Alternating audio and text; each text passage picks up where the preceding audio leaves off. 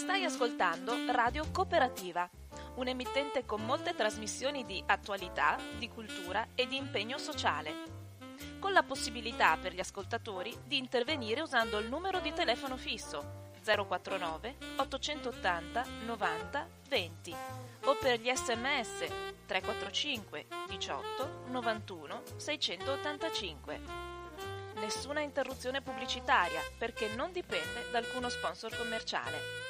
Radio Cooperativa si regge sul lavoro volontario di conduttori e amministratori e vive con la generosità di ascoltatori e soci che l'aiutano finanziariamente.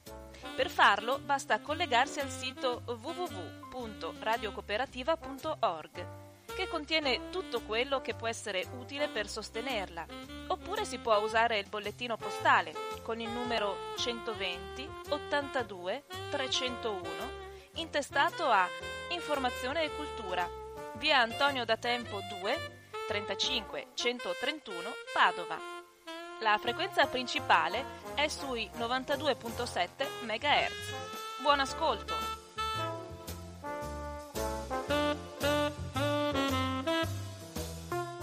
Un cordiale buongiorno a tutte le persone sintonizzate su Radio Cooperativa.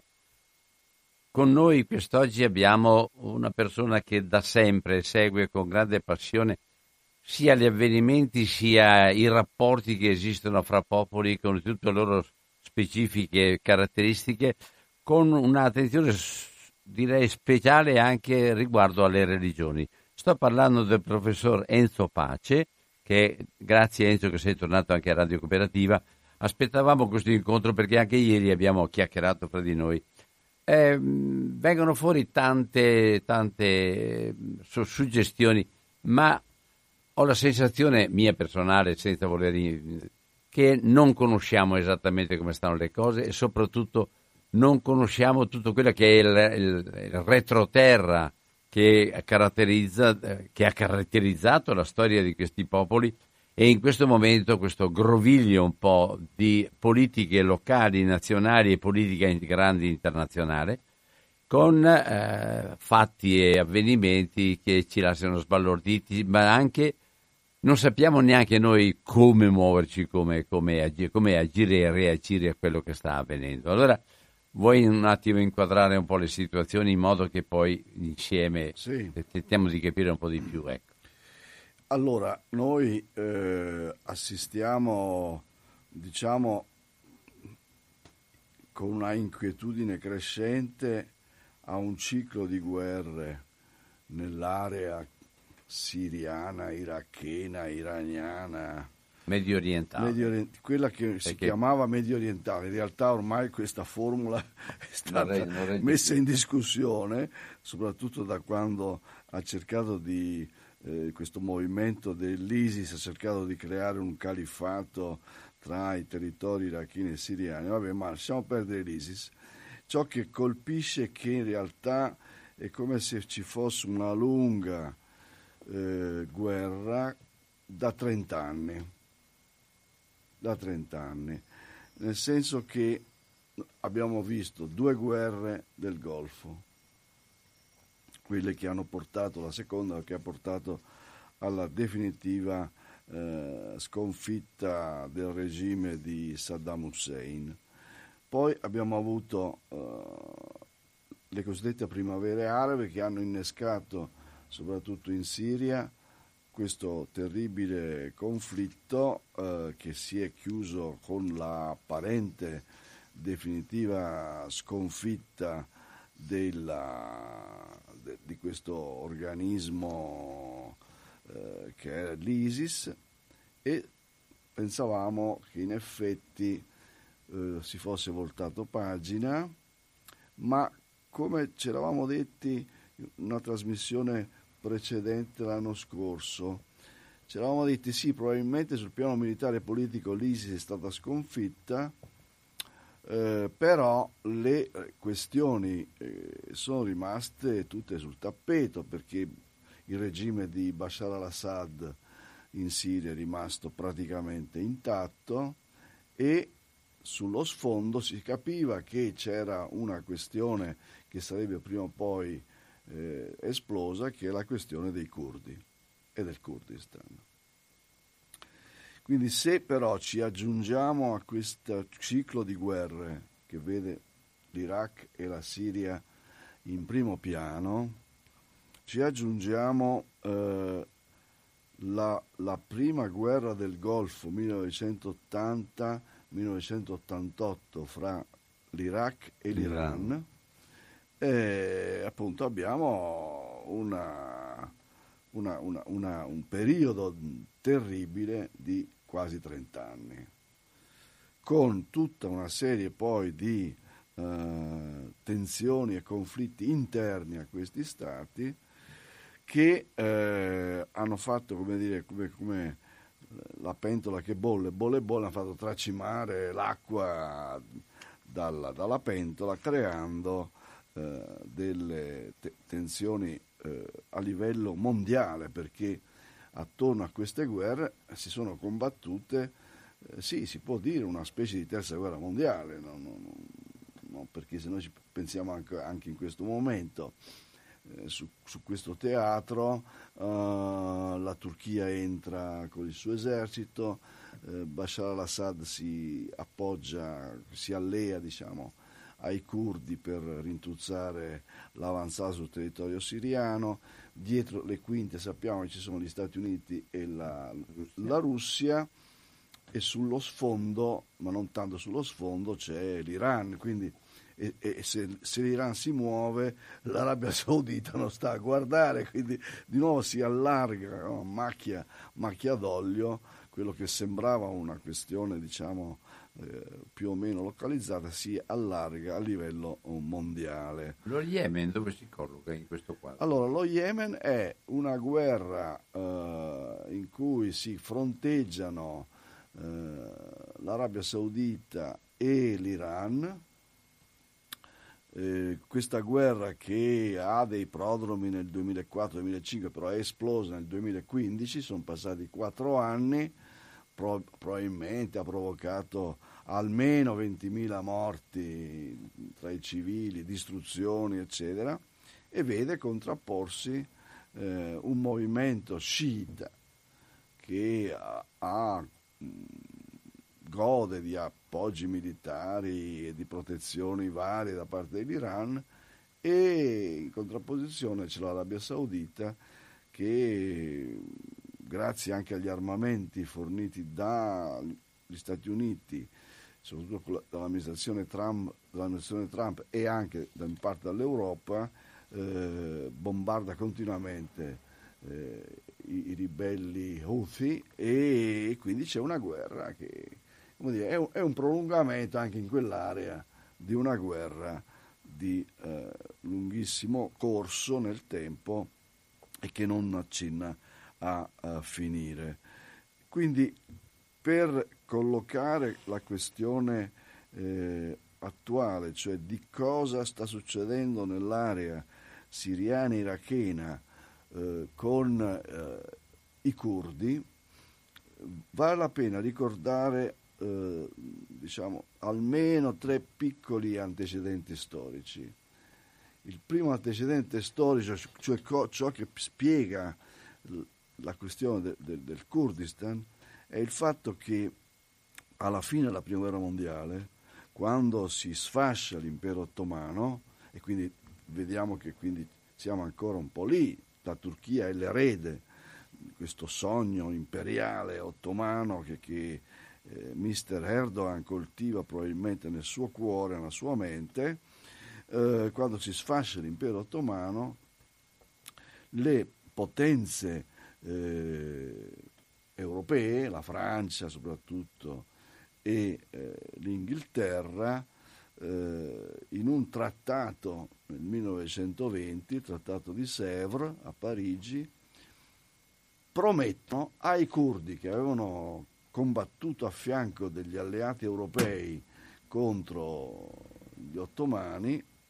promettono la costituzione di, una, di uno Stato di uno Stato. Quindi, come dire, non è che i, i curdi si siano inventati una identità nazionale e anche hanno sognato di avere uno Stato in una certa area ben delimitata del eh, Medio Oriente, ma le, le potenze europee hanno promesso ai curdi la costituzione di uno Stato indipendente. Di fatto si trovano... Tre, tre anni dopo, nel 1920, questo trattato di, del, nel 1923, nel trattato di Losanna, quando viene praticamente definita la partita di chi ha vinto e di chi ha perso una prima guerra mondiale, eh, una, un, un, grosso bottino che viene spartito fra Francia e Inghilterra è quell'area che oggi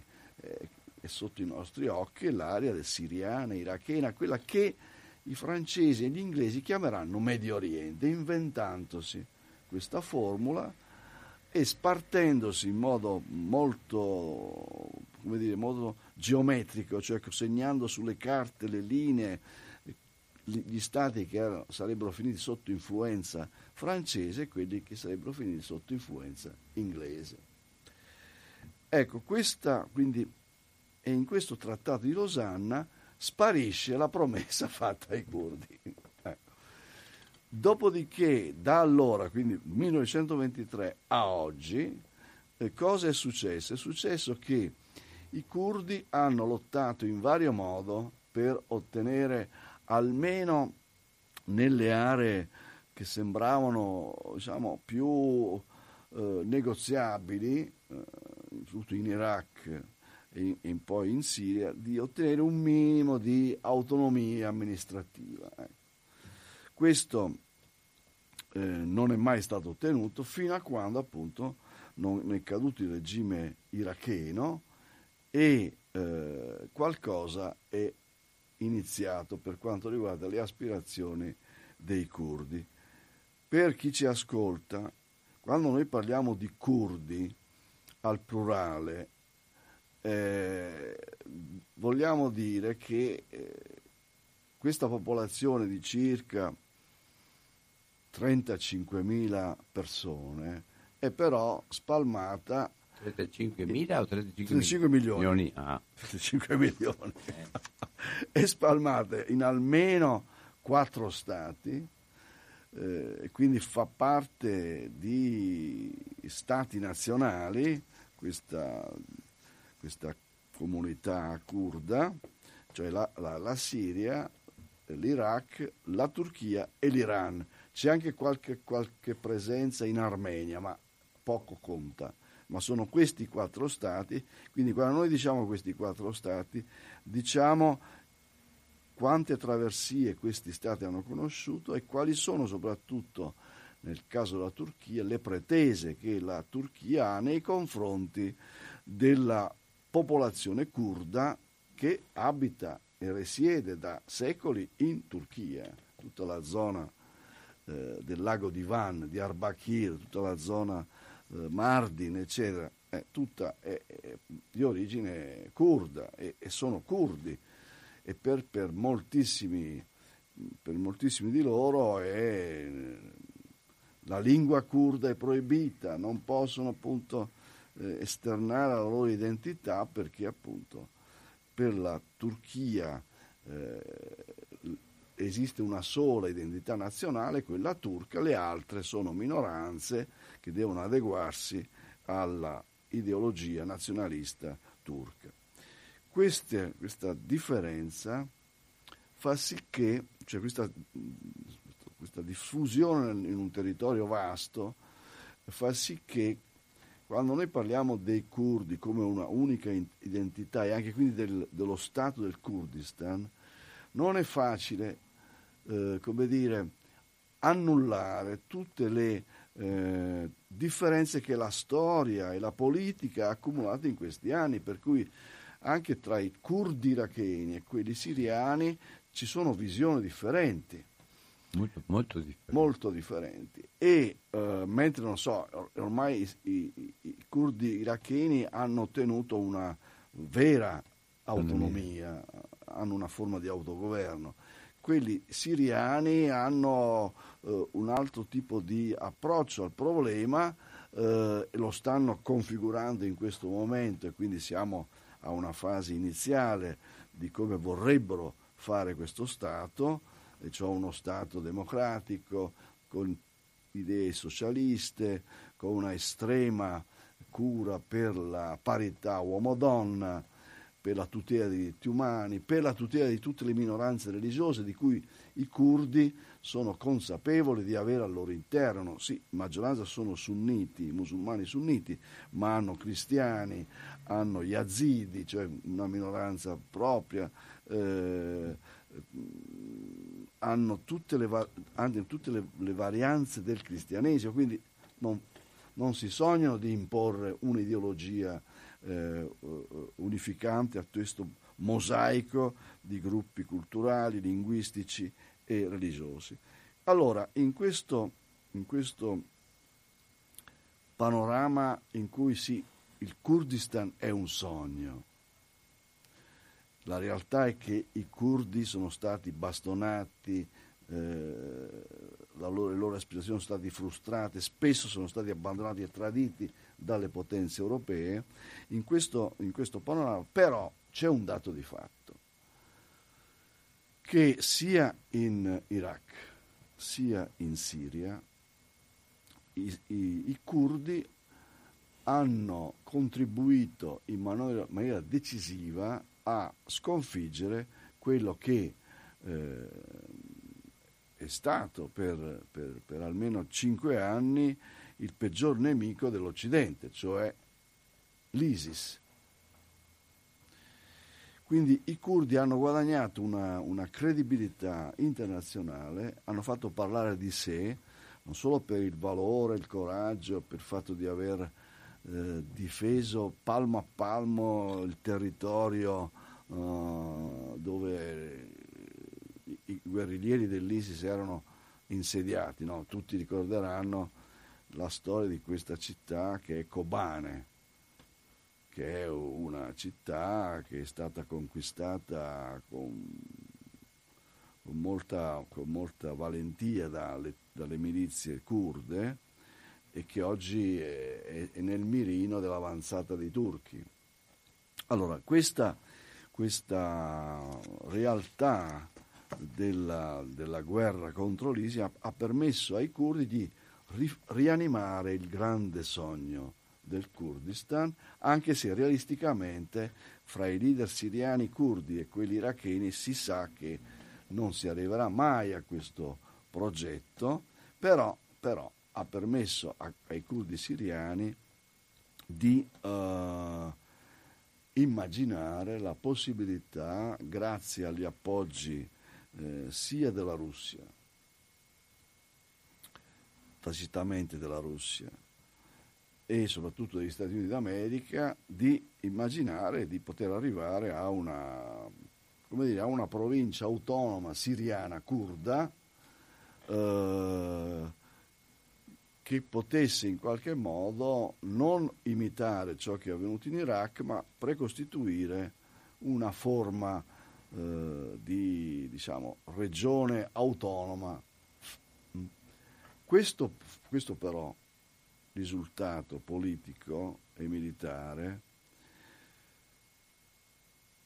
dove, dove è che incontra il maggiore ostacolo realisticamente? Trova il maggiore ostacolo realisticamente nel fatto che questa realtà politica dovrebbe sorgere nel territorio a ridosso del confine con la Turchia. Allora la Turchia, quando sente parlare, soprattutto questo governo, quando sente parlare di curdi, eh, è come se sentisse parlare del diavolo, no? classifica qualsiasi movimento di, diciamo, di autonomia politica, qualsiasi, anche di momento democratico che, che, esiste nel mondo dei curdi, li classifica come terroristi. Eh, difatti questo è terroristi. stato anche l'ultimo periodo quando hanno accettato un confronto politico diretto come strumento non violento di inserimento eh, nella, nella, nella società, ma anche nella direzione della società turca e, ed aveva avuto anche un notevole successo. impatto e successo, sì, sì, ma c'è stata una repressione poi immediatamente e poi riportare ancora di nuovo l'islamismo dentro lo Stato esatto, turco. turco. eh, ci torniamo su questa questione della Turchia, di che cosa sta succedendo all'interno, perché eh, non è che le cose vadano bene per eh, il presidente attuale, perché la situazione eh, si è complicata da qualche anno a questa parte, però quello che, visto dal versante della politica ufficiale eh, del presidente Erdogan, eh, questa ipotesi che nasca una provincia autonoma, perché non è uno Stato, una provincia autonoma curdo-siriana è classificata nel linguaggio interno della Turchia attuale come un attacco terroristico. Perché per chi ci ascolta, e questa è la seconda informazione, è che la Turchia da quando crolla l'impero ottomano a oggi ha sempre mal sopportato eh, l'idea che dentro il grande corpo, diciamo, della Turchia ci fossero tante altre parti di questo corpo non turco. Non ha mai sopportato, abbiamo visto con gli armeni, ma non ha mai sopportato i greci, che li ha esp- stati espulsi, anche quelli. Non, ma- non sopporta che ci siano eh, dire, presenze visibili di minoranze che rivendicano, non so, una, cose elementari, il diritto di poter eh, professare liberamente la propria religione, di poter eh, parlare la propria lingua. Ora, i curdi sono, per così dire, una minoranza, sono una popolazione molto vasta che eh, da sempre ha cercato di rivendicare una propria autonomia. La lingua, la cultura, gli usi e costumi, che sono stati puntualmente repressi. Il partito politico che ha rappresentato queste istanze autonomistiche è stato storicamente eh, il partito del PKK, che era, che era diretto da Öcalan, che è in prigione. Questo partito... Uh, questo partito è un partito curdo. Curdo. Sì curdo, turco, curdo, curdi, tur- curdi della Turchia. Turchia. Sì. Questo partito è un partito importante che ha anche organizzato una, delle forme di guerriglia, di lotta armata, non c'è dubbio, ma è importante perché ha eh, permesso a questa minoranza, eh, che è molto ampia in Turchia, di mostrarsi al mondo come una eh, minoranza discriminata.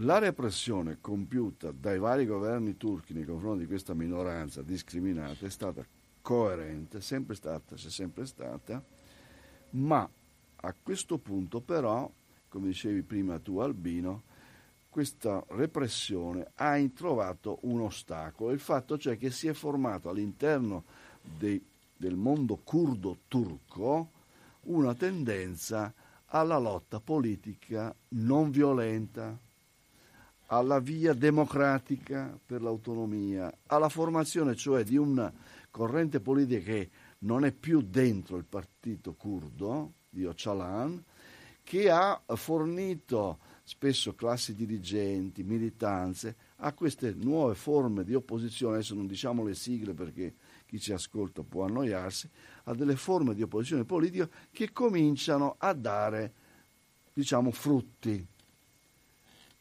Perché, per esempio, eh, ricordo che nella primavera di quest'anno Istanbul, il sindaco di Istanbul, non è più un membro del partito di Erdogan.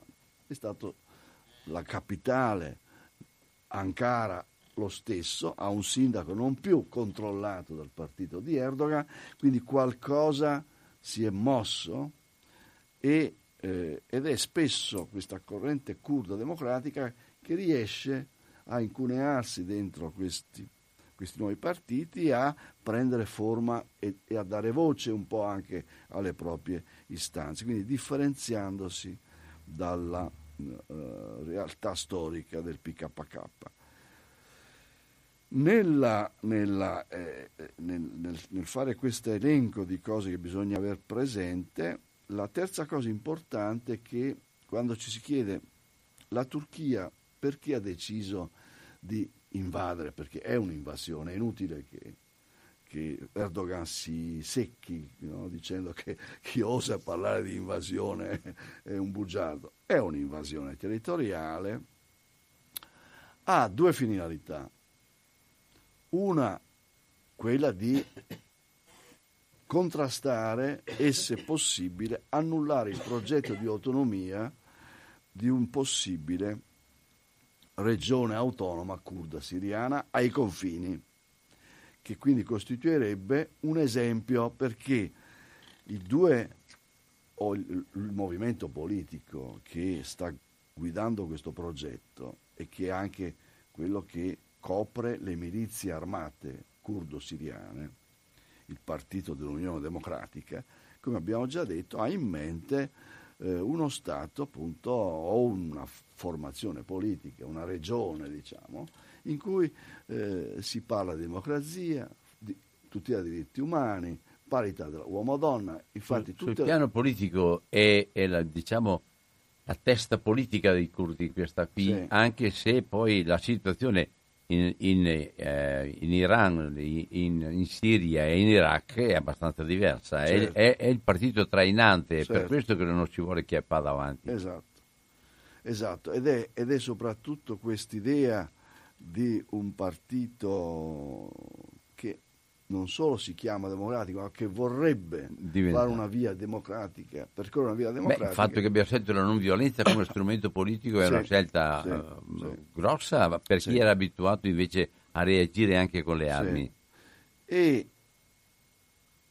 la finalità di Erdogan sembra essere quella, lo ha già detto però, questo l'ha già detto, però il problema è capire come, che vuole crearsi una zona cuscinetto cosiddetto, cioè una zona in cui praticamente non comanda più la Siria intanto, eh, controllata da, dalla Turchia, in cui non ci sono curdi di mezzo, quindi bisogna far, man, mandarli via, oppure devono mettersi in condizioni di non offesa. E l'astuzia di questo personaggio, ma anche probabilmente i suoi limiti di Erdogan, vorrebbe eh, costruire eh, un insediamento diffuso in tutto il territorio di questa zona cuscinetto per trasferire circa 2 milioni dei 3 milioni e 7 di profughi siriani. siriani. Eh. Ora, questo scherzo, se fosse vero questo progetto, avrebbe evidentemente un costo elevatissimo dal punto di vista finanziario e quindi il problema è... Ma li chiedi i soldi lui? I soldi li sta già chiedendo ai grandi... All'Europa? Non solo, no, no, il problema vero della Turchia di Erdogan è che prima o poi esploderà questa bolla immobiliare che quando si va in Turchia lo si vede. Da quando c'è eh? Erdogan c'è una, una, una, una, come dire, come l'Italia negli anni 50, uno sfruttamento delle aree fabbricabili e un boom edilizio enorme. Erdogan cosa ha fatto? Ha praticamente reso, ras, rade al suolo, ha raso al suolo interi quartieri delle, delle, grandi città, delle metropoli, tipo anche Istanbul, Ankara, Mabus, eccetera, eccetera, queste città, fa costruire grandissimi grattacieli, in ciascuno di questi nuovi quartieri avveniristi ci piazza una nuova moschea, spesso vuota, e grandissimi, super lussuosi eh, centri commerciali spesso pieni. Cioè questa politica di mettere un po' di, di colore verde musulmano su una speculazione immobiliare che ha degli incredibili, che quindi ha fatto crescere diciamo, una, una serie di grandissime strutture eh, scusate, grandissime compagnie edilizie, imprese di edilizia, che attirano capitali dall'estero. quanto puliti e quanto riciclati c'è sempre il dubbio che non sia tutto trasparente. Cioè la, eh, il fatto cioè che tu, tu, vai in queste grandi città e vedi che per ogni nuovo quartiere c'è un, un enorme centro commerciale e ti chiedi ma è necessario oppure è semplicemente un modo attraverso cui tu ricicli denaro no? Eh, sporco. Allora questo eh, progetto darebbe a, a, questo blocco economico e sociale di, imprese, di, di grandi imprese edilizie nazionali e transnazionali che appoggia Erdogan. È, è, è veramente la, la, la, base di consenso più forte perché, perché poi da un punto di vista sociale cos'è che che passa. Ecco, vedete, questa è una Turchia moderna, vi mettiamo a disposizione nuovi appartamenti, fate qualche sacrificio, magari se non avete il reddito adeguato vi diamo qualche incentivo, vi trasferite in questi nuovi quartieri eh, e quindi c'è un, un investimento che, che dà poi profitto. Questo blocco sociale probabilmente ha bisogno di un nuovo investimento stanno anche i calciatori su questo. Eh, può darsi, può darsi.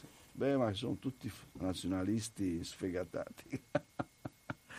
allora, questo progetto, uno dice, ma perché deve andare a, a, a, come dire, lì ci sono anche villaggi in quella zona cuscinetto, villaggi, sì, no, ma stori- hanno una loro storia, hanno un loro volte. Cosa fai? Radi al suolo e fai queste nuove palazzine, magari di 10-20 piani come hai fatto eh, nella zona eh, asiatica di Istanbul o ad Ankara.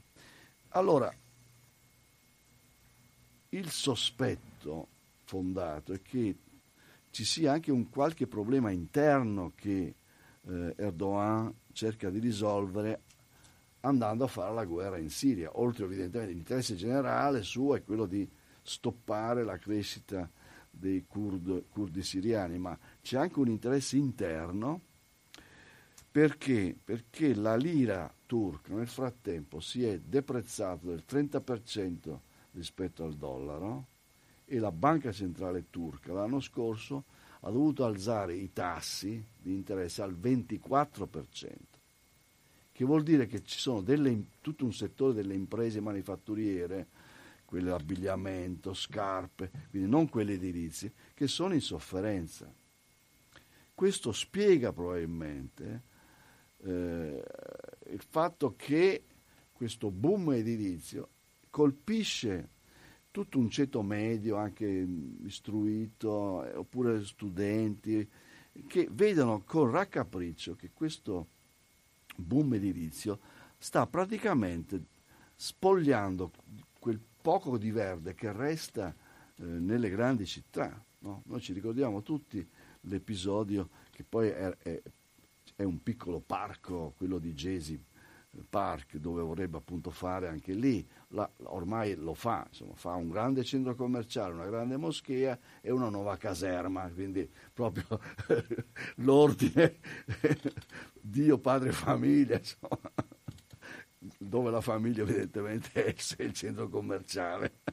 Ma questo, questo fatto quindi che qualcosa anche nel sistema di consenso, il meccanismo del consenso si sia inceppato, eh, c'è appunto il fatto, l'ho già detto, che ha perso il controllo di due grandi città, Ankara e eh, Istanbul, ma soprattutto si sa che dentro il suo partito Partito della Giustizia e dello Sviluppo, si sta creando una corrente di dissidenti. Qualcuno già pensa che bisognerà creare un nuovo partito, già successo in passato. Già successo in passato nella storia recente della Turchia, un nuovo partito dire, più moderato, più attento a, al dialogo con l'Occidente, che sarebbe appunto formato dall'ex presidente della Repubblica Gül e poi da da probabilmente questo nuovo personaggio, un, molto giovane, il sindaco di Istanbul, eh, Imamolu, eh, Ekrem Imamolu, è un giovane eh, professore di economia.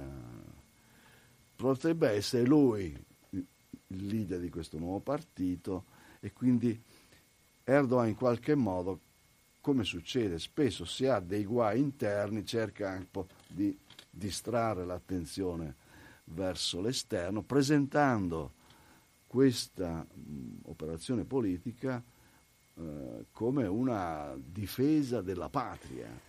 Tentando di coagulare quindi la popolazione riguardo al nemico esterno, oppure anche al nemico interno. Gli ascoltatori avranno visto la curiosissima formula che Erdogan, un po', un po imitando la retorica statunitense, si è inventato per chiamare, eh, per, per, dare un nome a questa operazione eh, militare. Si chiama Movimento eh, Sorgente di Pace. Okay. a bombe. Eh, sarebbe come dire beati costruttori di pace. Con bombe. Con bombe. Mica da ridere a, proposito, adesso abbiamo, stiamo ridendo. No, no, però dietro... il discorso delle bombe ci sono uh, e arrivano da tutto il mondo. Tutto il mondo, sì. Noi, eh, compresa l'Italia ovviamente. Stiamo parlando di paesi nei quali credo che l'acquisto di armi sia una delle spese centrali per tutti questi sì, paesi. Sì, ma poi, mh, voglio dire, l'Europa fa affari con la Turchia. L'Italia ne ha fatti tanti. tanti. Quando si sentono oh, oh, in questi giorni eh, gli imprenditori che dicono no, andiamoci cauti perché per molti di loro è un grandissimo mercato. Adesso sì, questo curioso compromesso, blocchiamo le forniture ma quelle future nel frattempo gliel'hai Intanto già ci fiamo dare 360 sì, miliardi eh, di sì, eh. ma anche la Germania in questo caso chi è più imbarazzata secondo me in questa situazione è la Germania è piena di turchi che è piena di turchi, che ha sempre avuto un occhio, di, diciamo, di, un occhio molto attento per la storica alleanza con, con la Turchia, e poi ha i turchi in casa. Quindi, eh certo, ne ha tanti. Ne ha tanti e quindi ha problemi eh, seri da questo punto di vista. Ciò che, eh, finisco con l'ultima cosa, il Kurdistan è un sogno. Perché un sogno? Perché abbiamo detto la storia purtroppo frazionato questa, in, varie, in varie componenti eh, il mondo dei curdi, ma perché anche quando si va a vedere l'origine di questo sogno, che nasce come in tutta Europa, quando nascono i movimenti nazionalisti, siamo tra la seconda metà dell'Ottocento e i primi del Novecento. Quando nasce questo sogno, soprattutto nella testa di un personaggio che era anche un, una specie di, di, leader religioso, faceva parte di una confraternita sufi, eh, la Cadiria, che è una delle più importanti confraternite di tutto il mondo musulmano. Questo personaggio... Eh, eh, è? si chiamava uh, Ubaid, uh, uh, Sheikh Ubaid Allah. Era di origine persiana, affiliato appunto a questa confraternita, e quando immagina che sia possibile negoziare l'indipendenza da un lato con l'impero ottomano e dall'altro con gli Shah eh, persiani della dinastia eh, Qajar, in realtà lui ha in mente anche eh, una, una, idea, cioè che questa, questo Stato ha delle basi religiose comuni. Allora, cosa è, accaduto invece nella storia del, dei curdi è che queste basi religiose comuni non hanno mai contato fino in fondo. Cioè è diventato sempre più evidente che per i curdi, che tu sia sciita, sunnita cristiano, se combatti per la causa dell'indipendenza nazionale, queste differenze vanno, vanno tenute in scarso conto. No? che è un po' eh, la cosa interessante perché questo spiegherebbe un, anche il successo che magari in Iraq hanno avuto superando tutte le, le questioni, differenze sunniti, sciiti, eh, gli sciiti di, di, certe tendenze più radicali, quelle più moderate, insomma il fatto di dire va bene adesso basta con queste eh, differenze religiose, non ci complichiamo la vita, creiamo una creatura politica che, potesse, che possa appunto reggere i, l'urto con uh, questi giganti che stanno attorno. Perché quando va a negoziare uh, Ubaidullah, va a negoziare con il sultano, uh, il sultano dice scordatelo, non, non potrò mai concederti perché tutta la parte orientale della Turchia era popolata di curdi ancora oggi, quindi è inutile che tu mi chiedi una roba del genere eh, perché vorrebbe dire che mi, mi sottrae il territorio. Allora questa logica turca contro kurda è lì ancora oggi, ancora oggi è lì, non, questa, questa, guerra ha infinite varianti, ma questo è il, il punto fondamentale. E in tutta questa partita che si gioca, per ora abbiamo parlato solo dei due protagonisti, Turchia e curdi siriani, eh, eh, noi possiamo immaginare che più passano i giorni e più questa maionese impazzisce perché?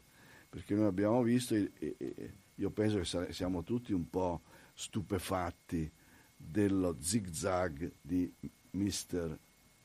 Trump che un giorno dice mi ritiro ed è stato, diciamo, la mossa concordata con uh, Ankara, con la Turchia, per dire adesso andate, purché non mi fa, uccidiate un solo soldato americano. Infatti il primo incidente che è avvenuto ha detto che è stato un incidente. È stato un incidente, però se, se lì moriva un americano, a lei, non so cosa avrebbe fatto.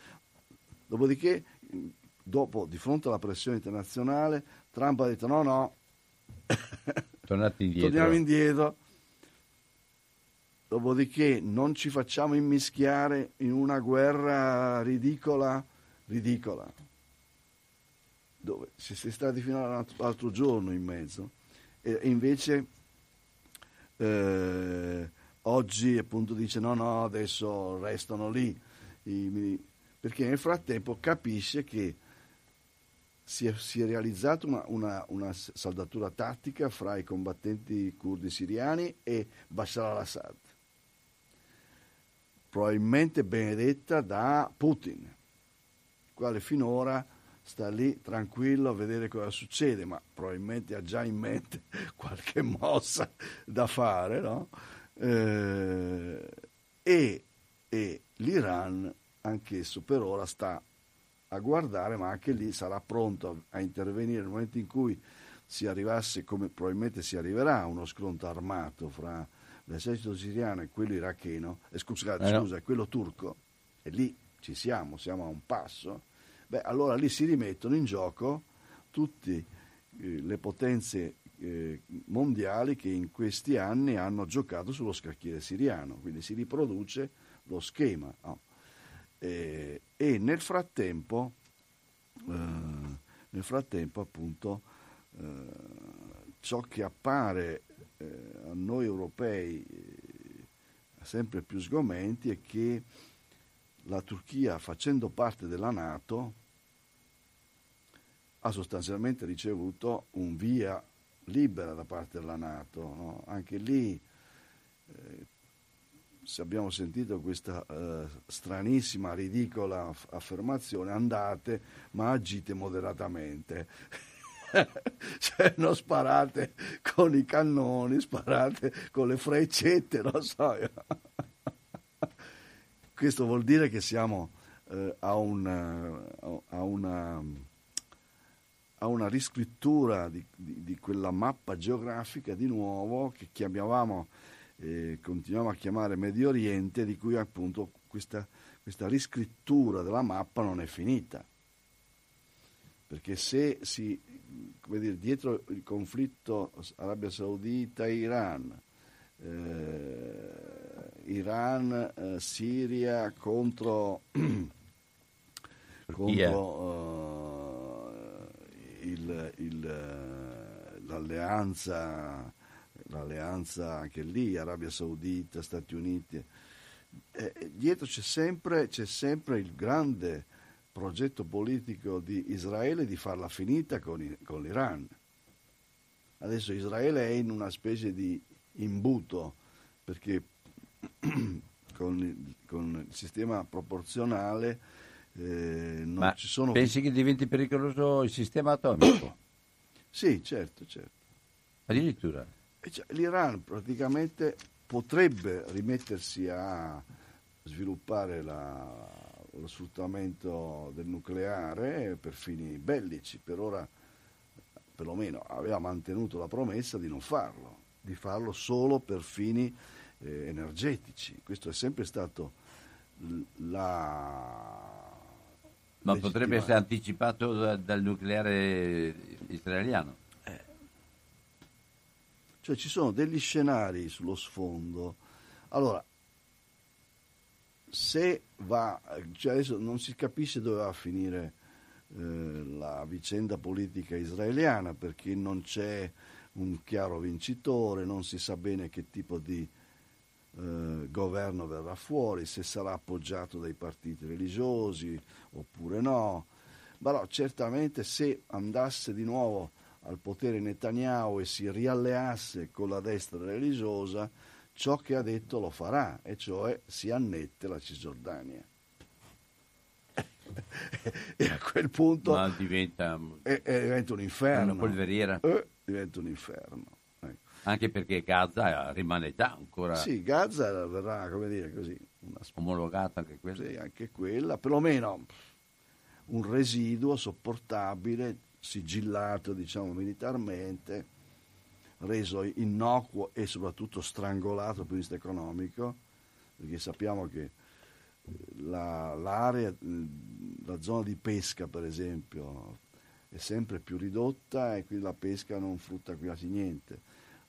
L'approvvigionamento di acqua e di energia elettrica è al contagocce, perché ci sono ore e ore in cui in tutta Gaza non c'è la luce elettrica, non c'è l'acqua, gli ospedali quindi che funzionano, per cui la gente è costretta ad andare negli ospedali eh, israeliani, quindi con tutto il calvario di passare i checkpoint, quindi è una situazione esplosiva, però voglio dire, quell'area lì la, la sigillano, il problema vero è cosa succede nell'area dove ci sono eh, milioni di, di, palestinesi che si vedono definitivamente eh, sottratto quello che potrebbe essere, eh, quello che doveva essere il territorio dello, dello Stato palestinese, no? tant'è che anche diciamo, gli ebrei democratici israeliani eh, non parlano più di due stati, parlano di, una nazione, di, uno Stato con due nazioni, eh, che è Stato binazionale. E cosa vuol dire? Ah, che governa Israele riconoscendo appunto eh, diritti a questa minoranza, però come dice, come dice Grossman, ormai lo dice Grossman, David Grossman, eh, questo ha in sé tutto un processo che porta a una nuova apartheid, cioè a un, ghetto, no? sigillato anche quello. Beh, eh, cioè, un... eh, cioè è, la, è, la, follia della... Ma da un punto di vista anche demografico, i palestinesi non sono più... Uh... Sì, però anche gli israeliani si sono messi a far figli, soprattutto quelli partiti religiosi. ortodossi. Mm. Ecco, questo è ciò che circonda. Adesso noi abbiamo l'attenzione sul conflitto armato in quel, quella fettina di territorio, però attorno c'è tutta questa maionese sempre sull'orlo di... perché poi noi abbiamo visto un po', ci è passato davanti agli occhi, ma l'Iraq non è che stia messa bene. Ci sono dei, dei movimenti di protesta furibondi perché eh, il costo della vita è aumentato, non ci sono grandi prospettive di sviluppo economico e soprattutto la componente sciita che al governo eh, continua a discriminare quella sunnita, quindi il conflitto dentro, storico dentro l'Islam iracheno si eh, rinfocola, quindi non è messa bene l'Iraq, non sappiamo anche lì eh, fino a che punto gli equilibri si, si terranno. Eh, ci sono stati. Poi questo governo ha usato una maniera durissima di repressione dei movimenti, sono, sono centinaia di morti nelle manifestazioni pacifiche di gente che non ne può più. No?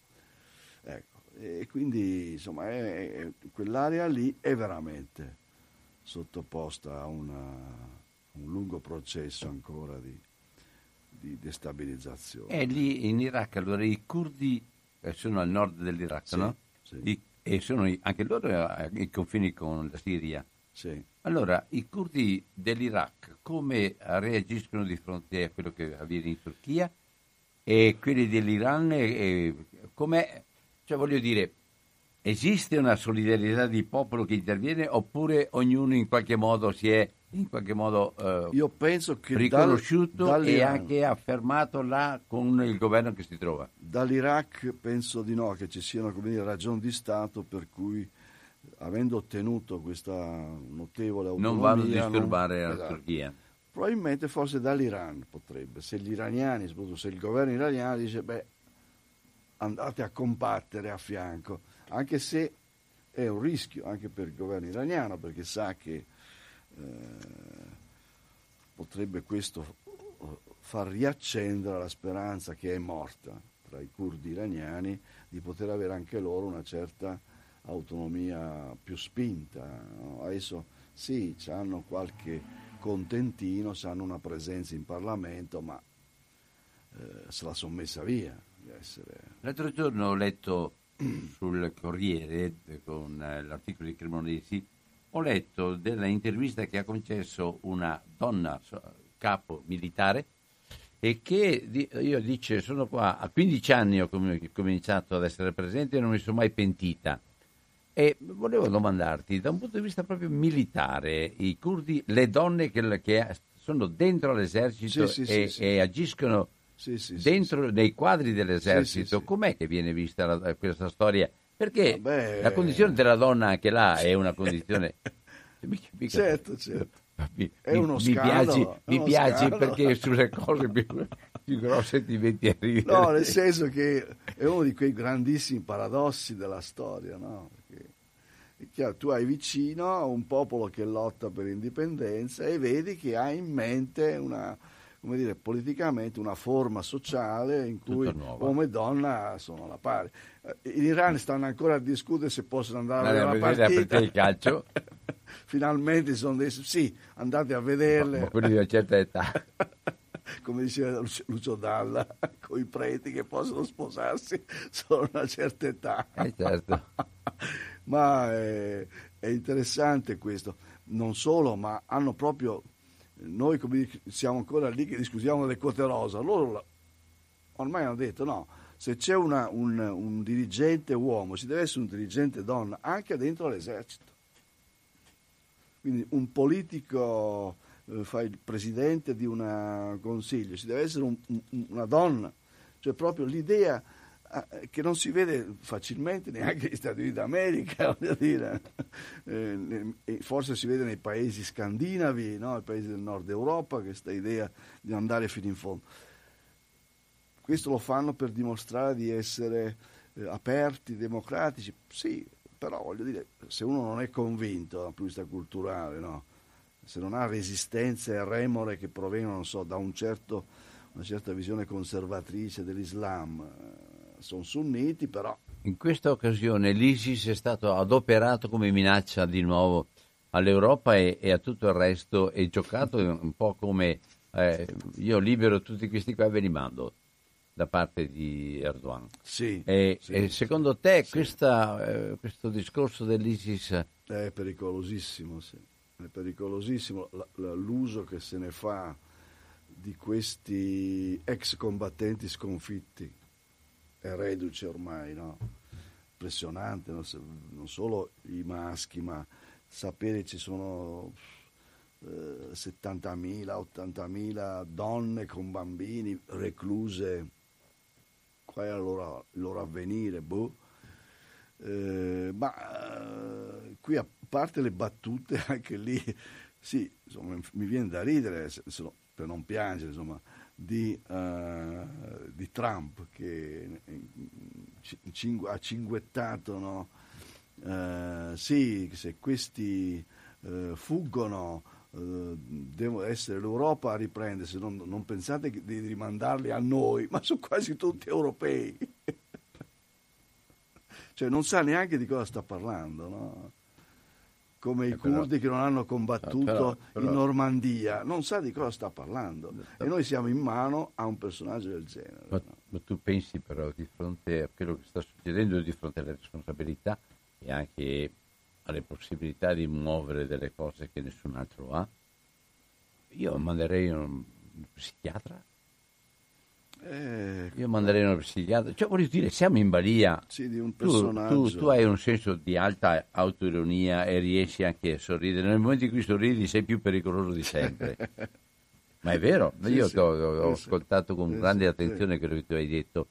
Eh, questo anche, eh, eh, come dire, ci fa ascoltare le cose senza essere sempre aggressivi e, e sempre, però, però, hai detto delle cose che pesano, pesano, pesano parecchio tantissimo. e nel momento, insomma, io sento di fronte a questo tipo di personaggi dove il potere in mano e decidono di situazioni umane, sì, sì. pensa al Messico, pensa a, alle frontiere e a altre, altre parti, sì, di fronte a situazioni umane più drammatiche, fanno di quelle scelte che fa, fa, fanno pena. Allora, se come probabilmente accadrà, eh, una serie di eh, ex combattenti sconfitti evade, riesce a scappare, e sciama o in Medio Oriente o nei paesi arabi oppure in Europa. E quindi va a rinforzare quelle, quelle, quelle forme di attentati estremi che ahimè abbiamo visto in Europa negli ultimi anni, eh, che, sono, che sono veramente pericolosi perché aumenta, come dire, va a alimentare quest'idea che comunque c'entri l'Islam Ultima domanda e poi passiamo alle telefonate, sono già avanti. Eh, ultima domanda, fino a questo momento tu non hai mai nominato l'ONU. Io so perfettamente che il Consiglio di sicurezza è formato dai cinque più uh, armati e quelli che forniscono più armi al mondo. So che il Consiglio di sicurezza generalmente, se non sono tutti d'accordo, non combina niente, ma eh, sarebbe importante con un groviglio delle serpi, così come si trovano in questo momento, eh, sarebbe molto importante se ci fosse un'azione anche di, in, non dico di intervento, ma comunque di chiarificazione dell'ONU. Oh, io non lo so come, come, come vedresti questa cosa? Eh, di, di, di, grandissima debolezza. L'ONU, come, come un po' l'Europa. Cioè questi, perché anche l'Europa ha una posizione debole, non riesce a, a parte non riesce a parlare con una voce sola, ma anche non ha una linea sua, no? ci sono troppi interessi. E soprattutto diversi. non ha una linea nel presente, nel ha presente. una linea per il futuro, cioè annuncia come, sì, sì. come quella del 1923 sì, sì. Eh, tre anni dopo era già, cambiato, già finito tutto. già finito tutto. Vabbè, 049 880 90 20, non ho mai nominato e ho sbagliato un po'. Comunque avete ascoltato e stiamo ascoltando in questo momento il professor Enzo Pace.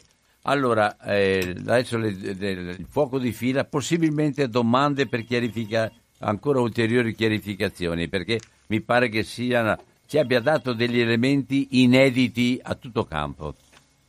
Pronto? Ciao Albino, sono Franco. Ciao Franco. Buongiorno professor. Buongiorno. Bentornato a Radio Grazie.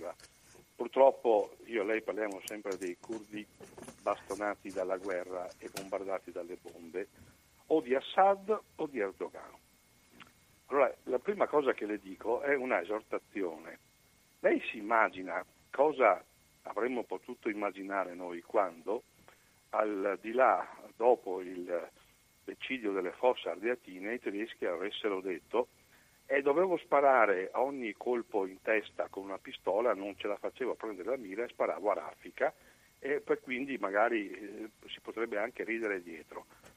Lei pone il problema dei curdi certe volte con una ironia drammatica che io capisco benissimo, perché lei è abituato a trattare questi argomenti, però il, l'ironico e amaro sorriso che lei fa certe volte fa stringere il cuore e quindi la prego di non farlo più. Grazie. Seconda cosa, noi stiamo assistendo a una cosa inedita in questo eccidio, in questo genocidio. Le donne, le donne sono in primo piano, per cui ci sarebbe bisogno, secondo me, di una messa in primo piano delle donne combattenti, cur- combattenti kurde che non sono di una religione monoteista come la nostra che pone la donna al pari dell'uomo, non è sempre vero perché San Paolo insegna, ma le donne stanno veramente riscattando la, la dignità dell'uomo, l'uomo inteso come essere sulla terra. Quindi le donne meritano veramente una presenza maggiore anche mediaticamente. La terza cosa invece è una domanda che faccio al, allo studioso e al politico. Adesso Assad corre in soccorso dei curdi chiamato da loro che Assad non è uno che li ha lisciati, li ha bastonati pesantemente come sono stati bastonati da Erdogan nella linea di confine. Senta, ma la, la, l'intervento di Assad contro la Turchia, secondo lei, e sarebbe un disastro, potrebbe provocare l'intervento alla richiesta della Turchia della Nato come Stato membro in sua difesa? È una domanda drammatica che le mm. faccio, ma l'ascolto con grande disperazione nel cuore per il popolo, per le donne e per i bambini curdi. Grazie. Sì. Vuoi, eh, che raccogliamo alcune domande oppure desideri? Oh, rapidamente, io eh, sì, vabbè, Don Albino eh, mi ha già ri- tirato le orecchie. No, per, non ho tirato le orecchie, no, è, è, è, una forma invece che io apprezzo molto. Sì, vabbè, però è difficile. Si capisce tutto quello che vuoi dire. Sì, ma siccome tu mi guardi non, in non faccia... Ci, non ci ridi sopra. No, no, tu mi guardi in faccia, chi certo, mi ascolta certo, non mi ascolta vede non sente, e certo. quindi... No, no, mi, mi prendo, prendo, atto di questa, ho tirato l'orecchio. Eh, il ruolo delle donne sono d'accordo. Allora, il ruolo della Nato il ruolo della Nato, eh, è, come abbiamo già detto, in questo momento è eh, ambiguo, molto ambiguo, perché essendo la Turchia parte della Nato, nel fare questa azione militare ha, Erdogan ha ottenuto un, una certa, anzi l'ha ottenuta una certa agibilità. compiacente agibilità per questa azione nel, giorno in cui appunto ci fosse uno scontro diretto con l'esercito siriano ed è difficile immaginare che questo non avvenga, eh, la Turchia secondo me non, non invocherà il, il, l'appoggio della Nato per orgoglio nazionalistico. Insomma, la,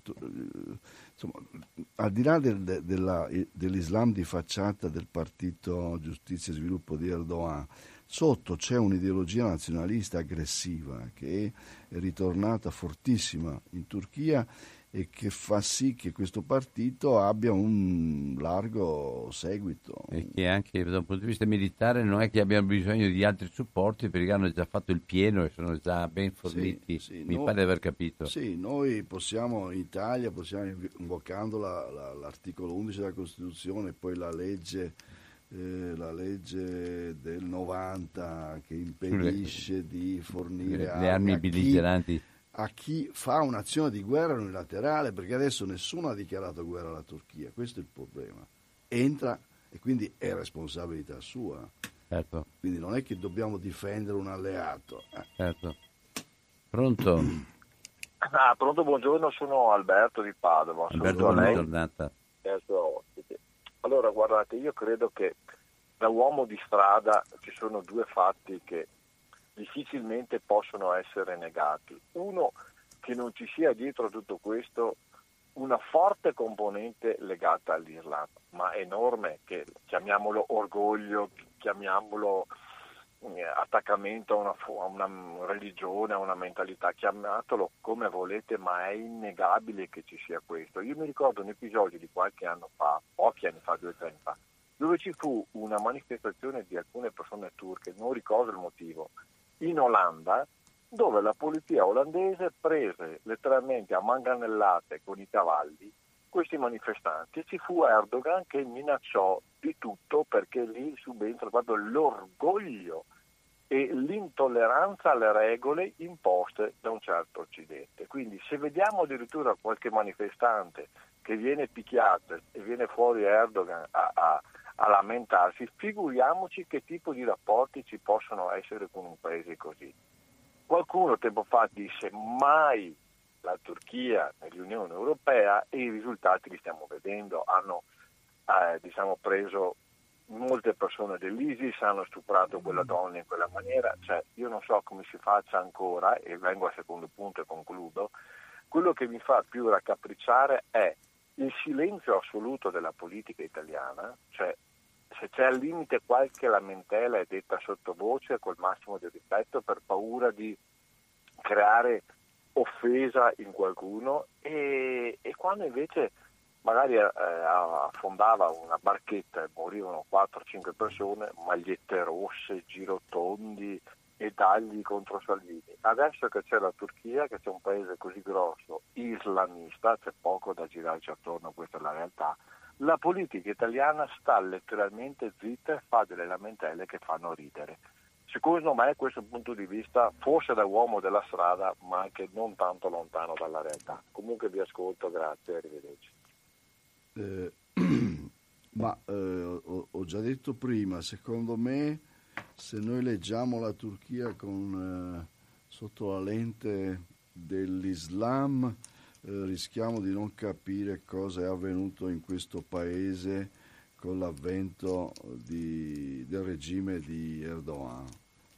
Eh, se lei si ricorda, eh, c'è stato quella specie di colpo di Stato, Erdogan mh, mm, usci- ne è uscito stra vittorioso e la prima cosa che ha fatto è stato quello di liquidare sistematicamente dal, dai magistrati ai giornalisti, eh, a dirigenti, mh, mm, persone universitari, persone che erano affiliate a un movimento di ispirazione religiosa, quindi islamico, che faceva capo a un personaggio che vive in esule da molti anni in America, che è stato all'inizio eh, alleato di Erdogan, che si chiama Fethullah Gülen.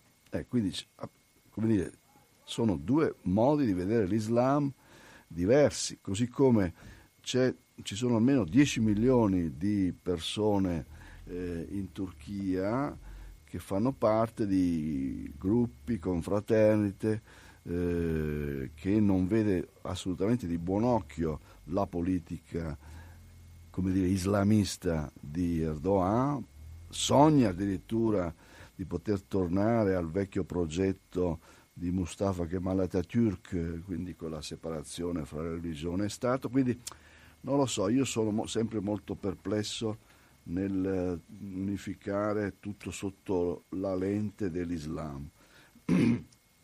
Il, ve- il vero problema per, per eh, Erdogan è di eh, considerare le popolazioni europee di origine turca, che sono consistenti in Germania, in eh, Olanda e in Belgio, considerarli come se fossero ancora una diaspora turca, invece sono europei.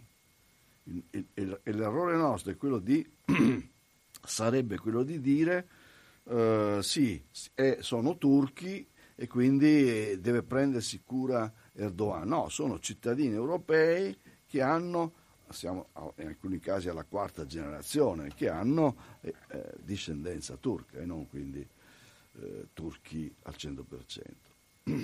E per quanto riguarda la posizione dell'Italia riguardo l'azione italiana? L'azione italiana è un'azione italiana, come dire, non può, no, non può essere, non possiamo pretendere che sia netta e decisa, deve essere un'azione concordata con l'Europa. Ecco, il fatto, questo primo timido passo di dire vabbè adesso tutti noi non forniamo più armi alla Turchia è un piccolo segnale, insomma. però certo, ha ragione Alberto, eh, non vediamo una risposta forte. C'è un'altra telefonata, stiamo ascoltando il professor Renzo Pace, Radio Cooperativa, pronto? Eh, pronto, buongiorno, mi chiamo Enrico. Aspetti, vado a abbassare la radio, scusi. Come si chiama? Enrico Enrichi, sì.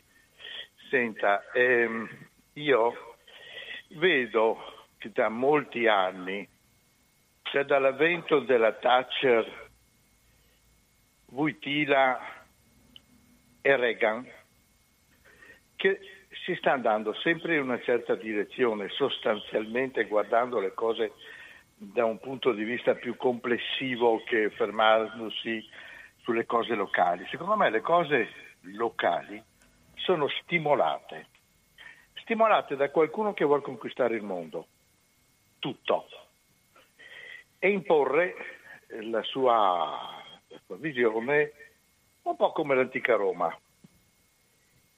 Li paragono a gente che gira con l'accendino acceso in una stanza dove c'è una fuga di gas. Stanno cercando di procurare lo sciocco, diciamo a Venezia, è sciocco. E però fanno pian pianino, un pezzettino alla volta, come ha detto quella persona estremamente intelligente che si chiama Papa Francesco. La guerra mondiale a pezzettini è quello che stanno facendo, perché distruggi qua, distruggi là, metti questi contro gli altri, eccetera, finché poi si, questi si fanno la guerra da soli, perciò tu non ci metti niente, tanto ci pensano loro, però nell'insieme c'è qualcuno che tranquillo tra due oceani ne godrà alla fine di questa situazione. È quello che noi non riusciamo a capire. È quello che non riusciamo a capire, secondo me. Tutti i governi che sono naturalmente proni, per non dire peggio, di fronte a, a, a questo alleato, tra virgolette, perché non è alleato uno che ti fa gli attentati a casa tua, uno che ti impone di comprare del, delle armi che non puoi usare se lui non ti dà il permesso e robe del genere. Non è un alleato, è un padrone.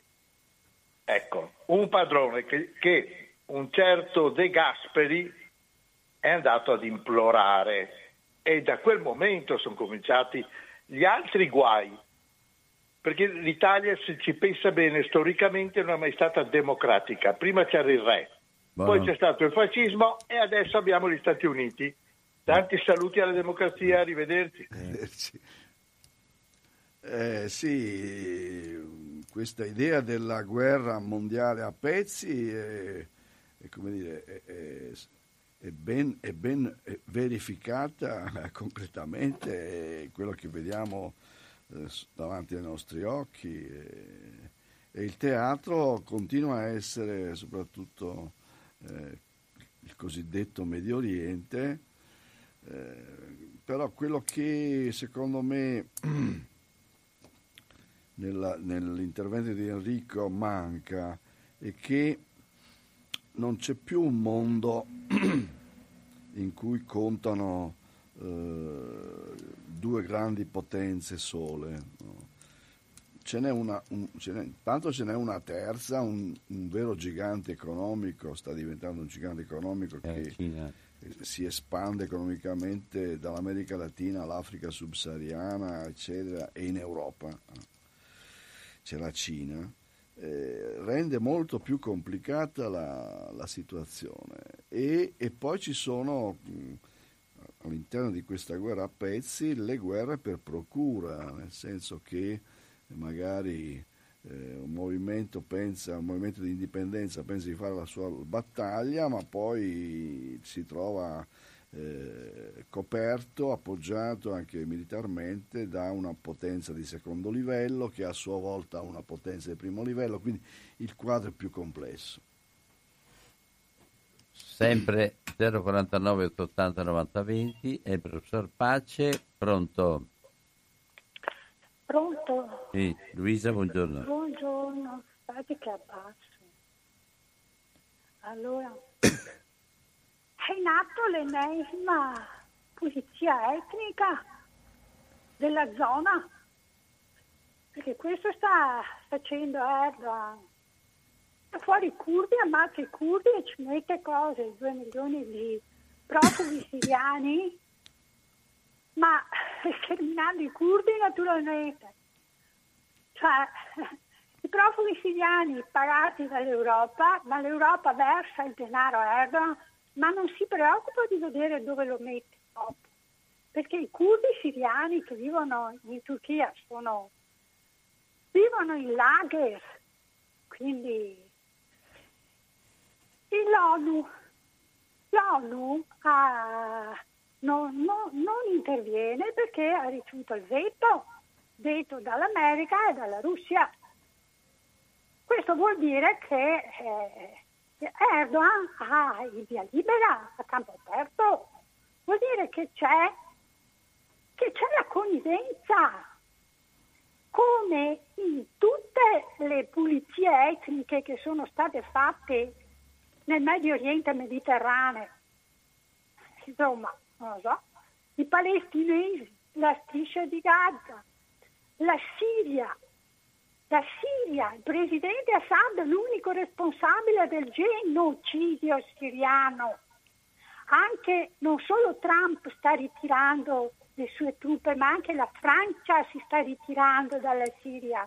Francia che non ha mai combattuto il terrorismo islamico in Siria. Inghilterra che non ha mai combattuto il terrorismo islamico in Siria. L'unico che, si è, che, che, si sempre, che ha sempre combattuto e lo sta facendo anche oggi in Siria è stato il presidente Assad con gli Hezbollah iraniani bombardati con armi non convenzionali da Israele. Cioè, eh, i genocidi, da, la profezia biblica dice dall'Eufrate al Nilo è quello che si sta realizzando, sono perfettamente d'accordo con, con quello che dice il professore. Cioè, è, è, chiaro, è chiaro che è in atto un, un progetto di sterminio ben preciso, no?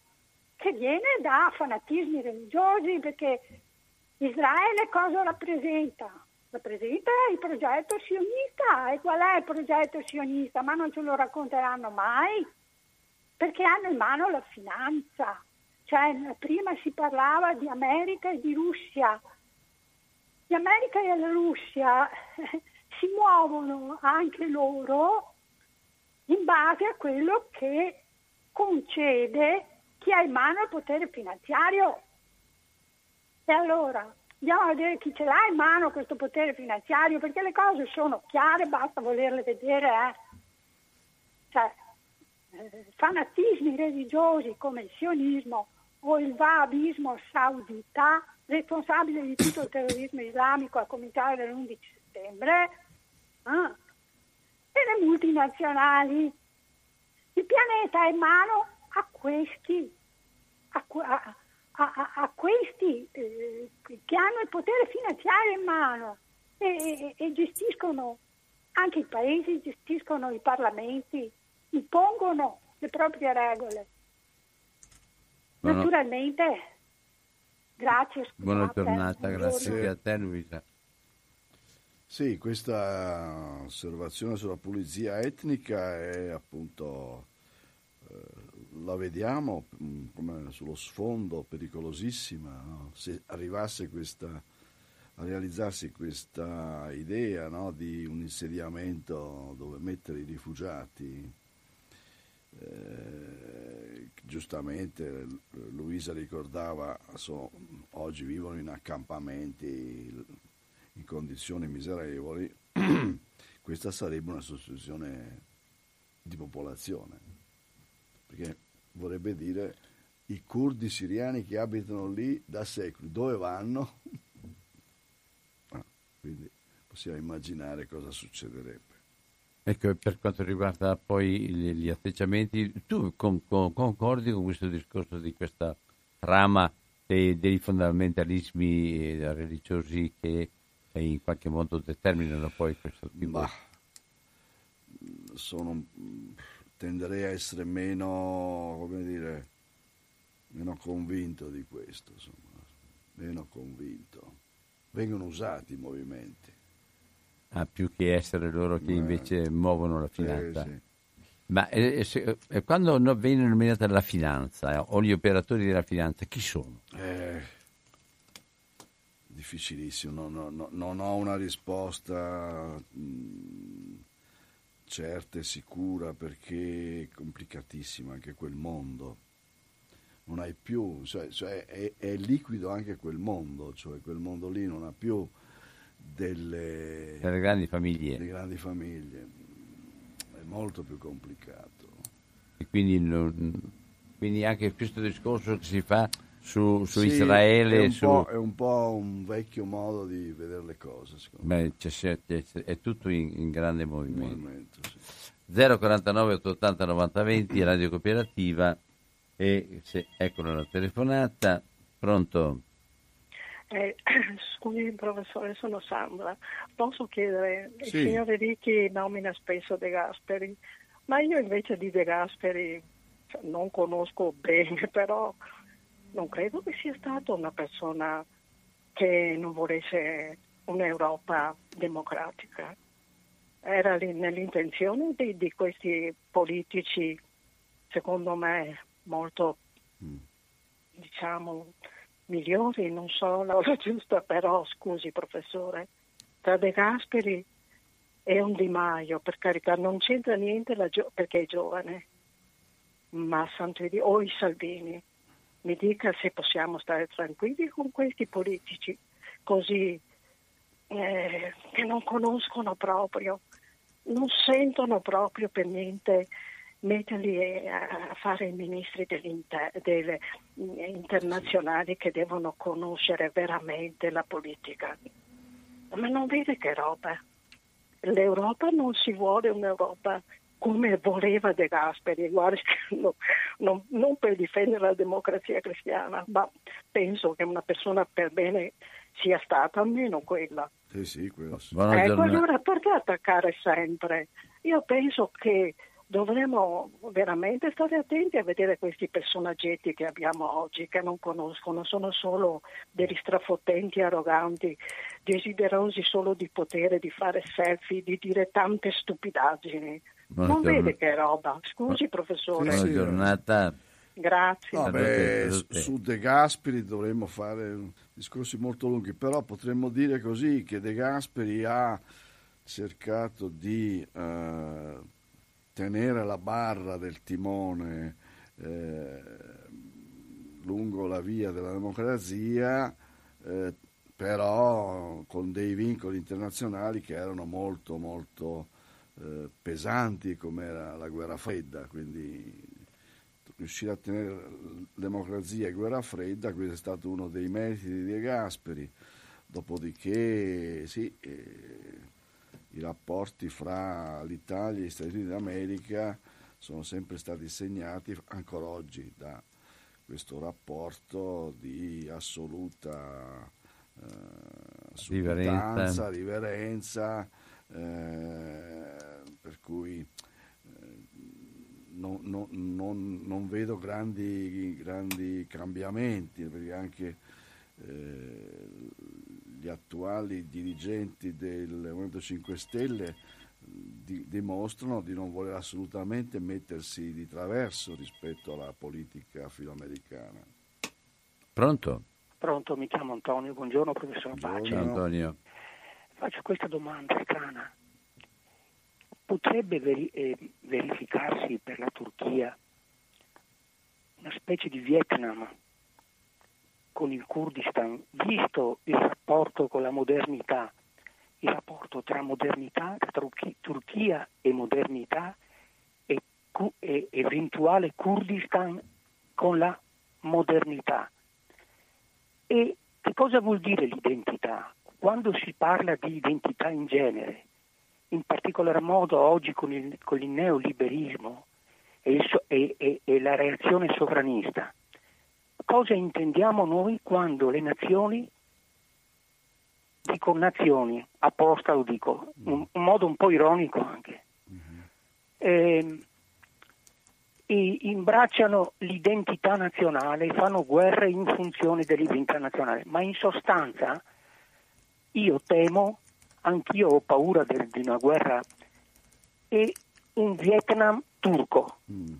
È, è, è, è possibile? È una domanda che faccio nessuna certezza. Eh, Buongiorno. Sì, è una, una, bella, una, bella, suggestione pessimistica, ma la trovo interessante quello che lei dice, perché in effetti eh, anche i, i, curdi in Turchia di fronte a una magari a un massacro al di là della frontiera in Siria dei curdi potrebbero effettivamente cominciare a riorganizzarsi e a creare mh, tensioni e conflitti anche di tipo eh, diciamo militare eh, con attentati e così via.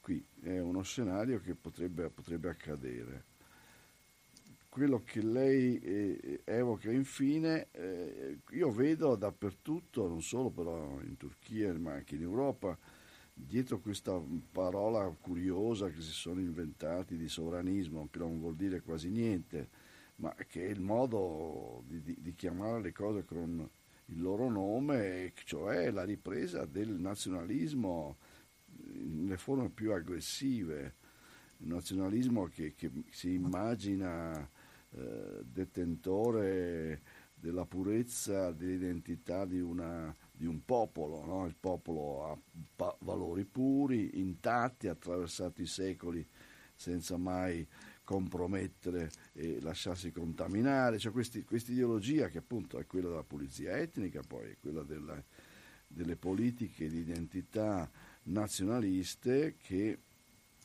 più che nazionali, nazionaliste, cioè concepire la nazione non come eh, un sentimento di attaccamento a, eh, a, alcuni valori in cui ci riconosciamo, culturali, linguistici, storici, eccetera, ma come eh, eh, un, un, bagaglio di valori che vanno, che, valori che vanno difesi. Ecco. E quindi quando vanno, si entra nella logica del difendersi, eh, tutte le, le forme di difesa sono riconosciute, legittime e quindi si va verso uno scenario che abbiamo già conosciuto storicamente, che hanno portato, in Europa almeno, senza andare fuori, in Europa, hanno portato alle due guerre mondiali. Allora, sempre 049, ci abbiamo un'ultima domanda. 049 880 90 20. Abbiamo ascoltato fino a questo momento il professor Enzo Pace. Un'ultima domanda, prego chi sta tele- pensando di telefonare. Veloce, pronto? Buongiorno, parla Tonio Liviero. Ciao Tonio. Ciao Adino e buongiorno, al professore. Buongiorno. Ho questa domanda. La Turchia è nella Nato e ha il secondo esercito più armato, così ho sentito dire Scusa un attimo che Vai, no, no, no, no, no, no, no, concludi. Eh, se uno compra armi si pensa che lo faccia per adoper- usarle. Eh, sì. Perché a livello nato nessuno si è posto questo problema? Forse interessa di più alle nazioni europee il vendere armi per far soldi. Ascolto la sua risposta. Sì, sì, questo non c'è dubbio che anche i nostri imprenditori quando sentono parlare di sanzioni oggi contro la Turchia, storcono il naso perché sanno, perlomeno una parte degli imprenditori, sanno che una serie di affari eh, molto lucrosi potrebbe essere compromessa. ma eh, il fatto che la Nato veda la Turchia ben armata è, è un, è un, per la Nato è un fatto positivo perché? perché la Turchia quando entra a far parte del concerto dell'organizzazione della difesa chiamata Nato, eh, eh, lo, lo, entra in funzione antirussa. Eh, eh, il, problema, il, problema, storico è che la Turchia è il grande gendarme eh, che dovrebbe controllare eh, il via vai del, del traffico di, di sottomarini, insomma, eh, lungo, lungo il, il, il, i Dardanelli, quindi è lo sbocco sul Mediterraneo. La Russia ha sempre avuto questo problema di avere uno sbocco sul Mediterraneo, con la Siria potrebbe averlo e quindi in funzione antirussa ancora la Nato permette alla Turchia di armarsi. Quindi rimane. Allora, ringrazio molto, moltissimo. Eh, stavo, prima parlavi di affari, chiudiamo. Prima parlavi di affari, cioè anche di tutto il discorso del, de, di tutto quello che concorre alla cosiddetta bolla di cui hai parlato, che è la prima volta che ho sentito parlare qual è uno dei problemi centrali che in qualche modo fa da lancio e oppure anche da, da peso, contrappeso drammatico per, quanto, sì. per quello che può succedere. Sì, sì, ok, ringrazio il professor Pace, ringrazio tutti voi e mi permetto, mi permetto di dire, ecco, trasmissioni così non ci capita spesso di poterle avere. Siamo riconoscenti, ma date una mano anche a Radio Cooperativa, anche il Cicero Prodomo sua, sai. Bene, grazie e buon pomeriggio a tutti quanti.